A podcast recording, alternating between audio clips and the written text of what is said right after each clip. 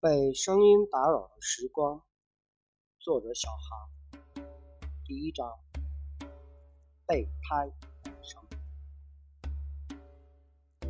在这个庞大繁华的城市，每当太阳从东方懒懒的升起时，人们第一眼看到的都是东边那座熠熠闪光的城市。城市观光塔的设计非常奇特，奇特到没有人能准确地说出究竟代表了什么。当然，当初建造这个观光塔的念头开始来自于一个爱钱的官员，他的想法很简单，就是要在任内去赚钱，因此他必须干点什么。但是他想来想去，这个城市该开发的项目几乎都已经开发了，这就使他非常烦恼。有一天，他在酒足饭饱之后突发奇想，把目光投向了空中，看了好久好久以后，决定建造一座世界上最高的观光塔。无疑，当他把他这个想法说出来的时候，对于那些追捧他来说，也是一个好主意。因为观光塔之类的东西，一般都是一个城市最引人注目的建筑，而大规模的投资往往会纷至沓来。有人表示愿意出钱，有人表示愿意出力。城市中各个阶层的人们也都连连叫好。人们是从另一个角度想，这个城市如此迅速而辉煌的崛起，太需要一个标志性的建筑。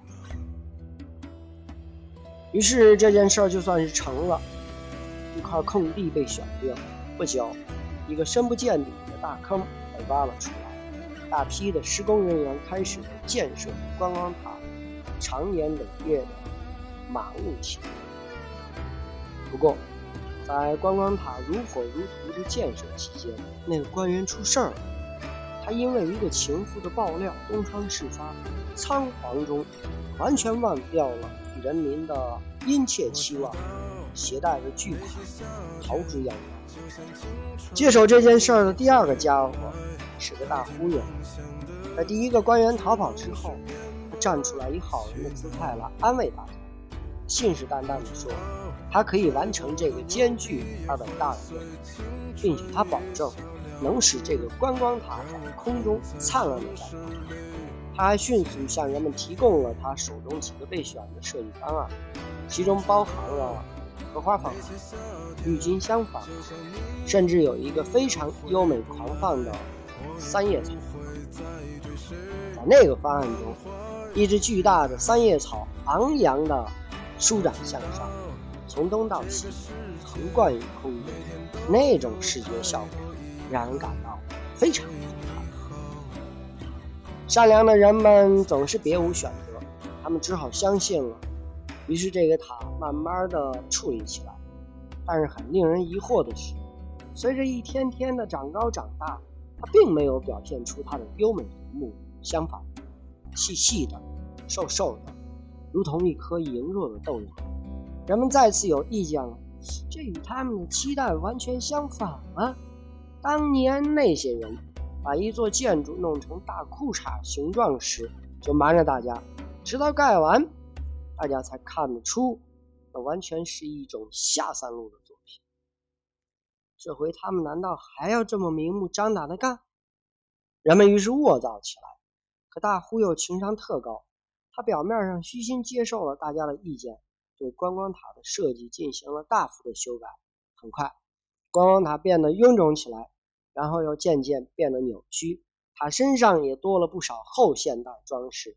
当人们看得有点糊涂时，观光塔就坦然地继续向上生长。日子一天天的过去，人们每天都有意无意的看看它，它一点点的向上，慢慢的钻入了云端。由于城市的能见度很低，人们渐渐看不清了。只有晴天风大、浊气散尽的时候，人们才看见它悄悄露出崭新的头部。那个头部有点怪异，很像蓝天下一口参差不齐的牙。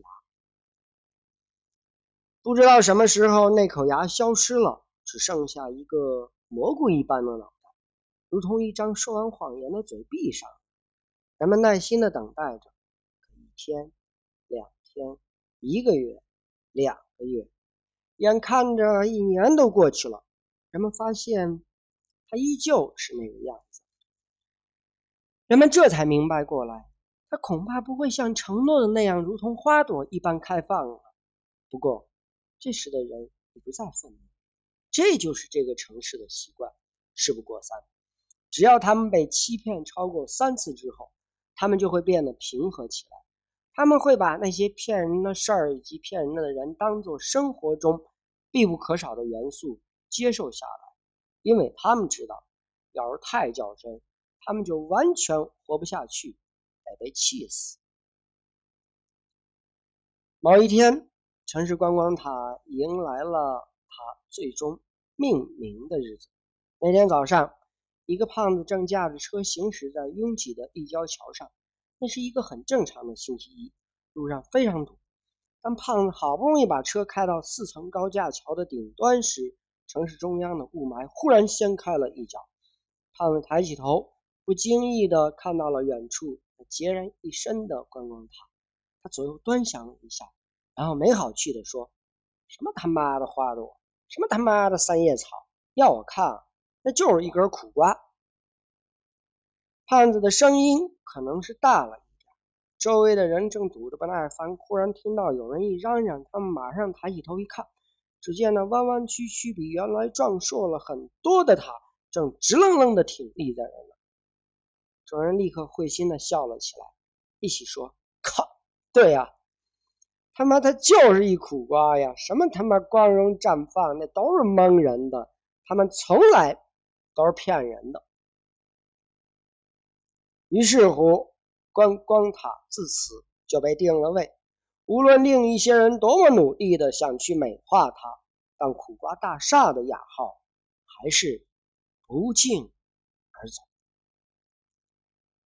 到了第三波，第三波接手这个塔的是一个组织，它的全称是城市观光塔管理委员会。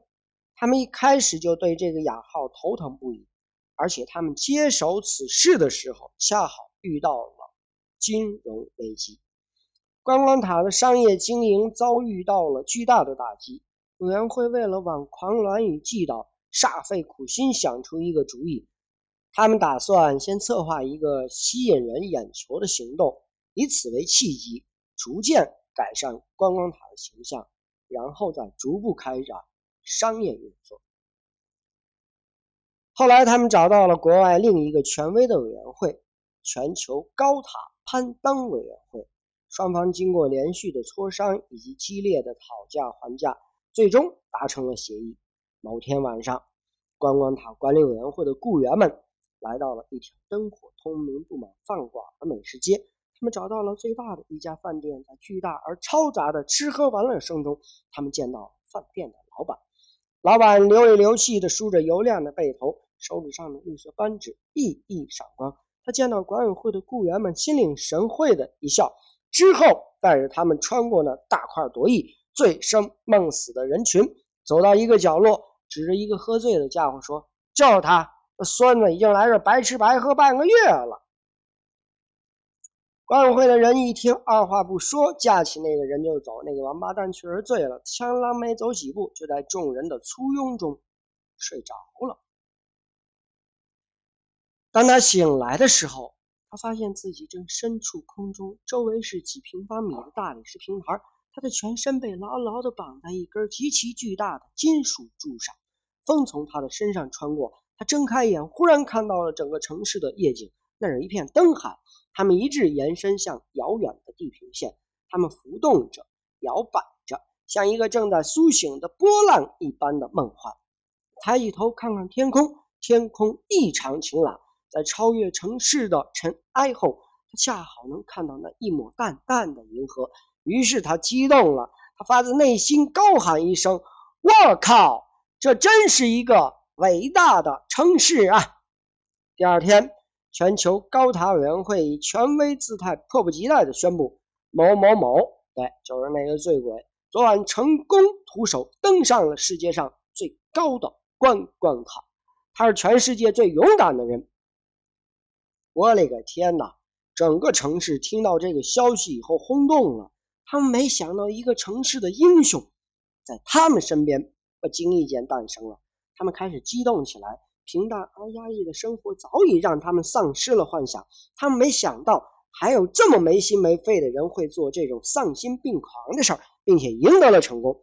尤其这种成功是由一个高高在上、遥不可及的权威来判定的。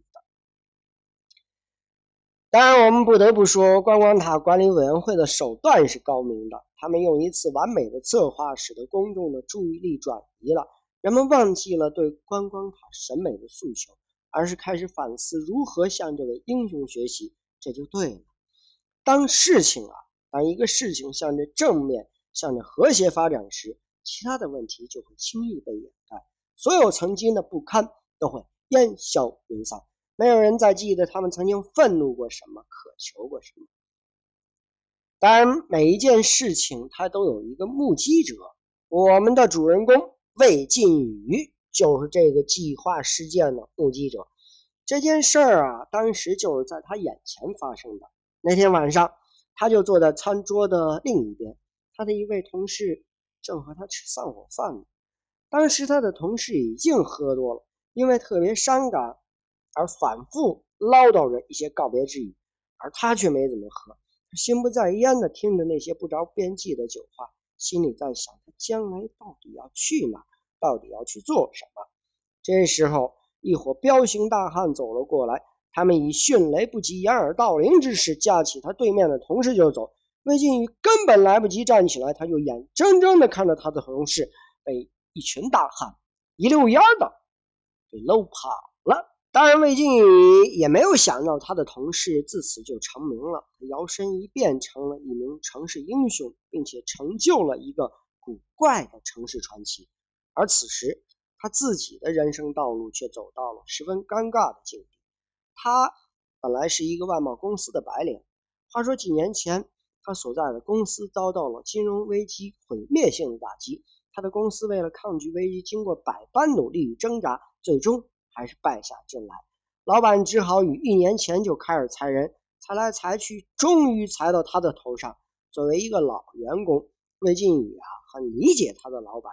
既然生意这么难做，收摊是最佳选择。当然，即使如此，被裁掉还是很难受。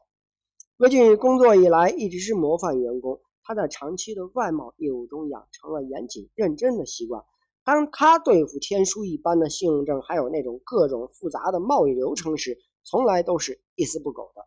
他知道每一个微小的错误都意味着可能损失一大笔钱，他恪尽职守，严格的遵循着种种商业原则。可到了最后，他还是被毫不犹豫的干掉了。他认为这是一个社会的不公。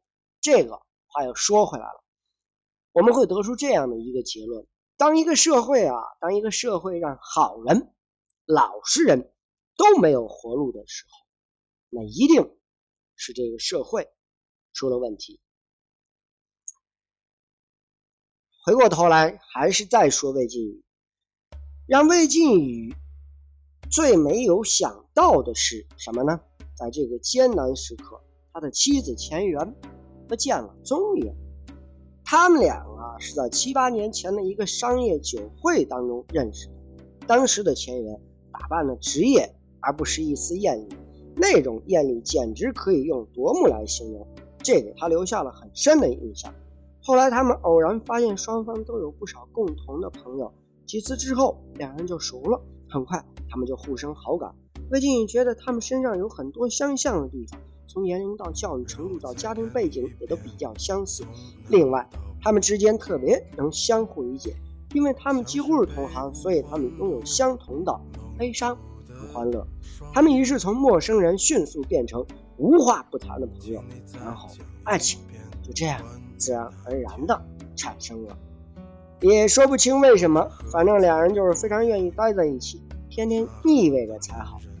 他们度过了一段异常浓烈而隐秘的美好时光。